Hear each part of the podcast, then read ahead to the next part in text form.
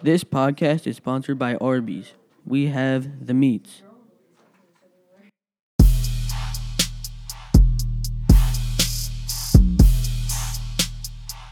And welcome to the podcast. I am Hunter Jones, and I'm here with Rowan Branco and Jack Scherer. Today, we will be discussing the history of African American soldiers in World War II. Even though World War II happened after the Civil War and after the freedom of slaves, there was still racism that existed in the U.S. Believe it or not, 2.5 million African Americans participated willingly in the draft for the war. But not only were the African Ami- uh, African Americans fighting for their country, but for their rights. The fight that African Americans fought to get into the war started on February 7, 1942, when the Double Victory campaign was launched. The Double Victory campaign was a campaign launched by the Pittsburgh Courier, which is a black newspaper in Pittsburgh.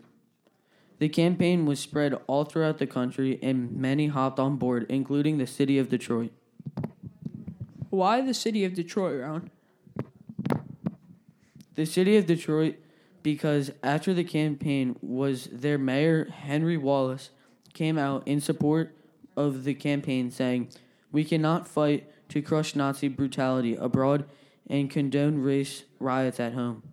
Those who fan the fires of racial c- clashes for the purpose of making political capital here at home are taking the first step toward Nazism."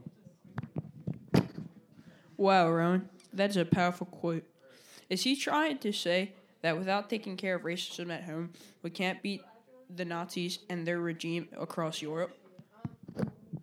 Yes, Jack, precisely. Now we will have a special guest named Ronald Forcorn, and we will interview him about his experiences in World War II as an African American.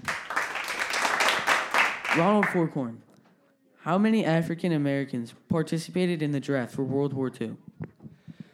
There was a total of 2.5 million African Americans who volunteered for the draft, including me. I was selected and put in the nine in the 93rd Infantry, and my buddy was selected to be in the 24th Infantry, fighting in the war. What did you specifically serve as? Engineer, quartermaster, transporters, Navy, Army? There was a total of 909,000 men who served in the Army. Other men were put in the Marine Corps, Coast Guard, and many more. The Army had had uh, had different sort of factions. Um, 93rd Infantry and 24th Infantry. That was the different teams that were separated that we were separated into. Did you experience any segregation during your time in the Army? Yes, I was put in different places than everyone else for almost everything but fighting. Though, although there was a bit of racism, us African Americans preserved and not only fought for our country, but for our rights. What was life like in the Army camps? The camps, the cafeterias, and even the training courses were segregated. It was all segregated.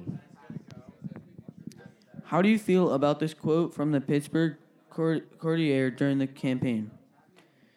Being an American of dark com- complexion and some 26 years, these questions flash through my mind.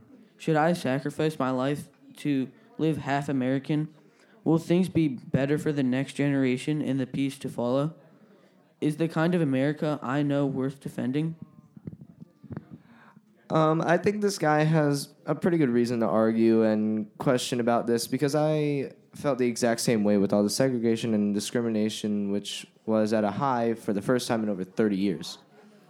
I also like the way he used a metaphor in the first point to really get his thoughts across, and it and it really paints a picture in the reader's head. Um, finally, yes, this soldier had a good point, but in the end, he is he is American and should not question fighting for his country. Well, that just about wraps it up. Thank you for tuning into the World War II podcast today. We look forward to making another and exploring more and of the many interesting points of World War II.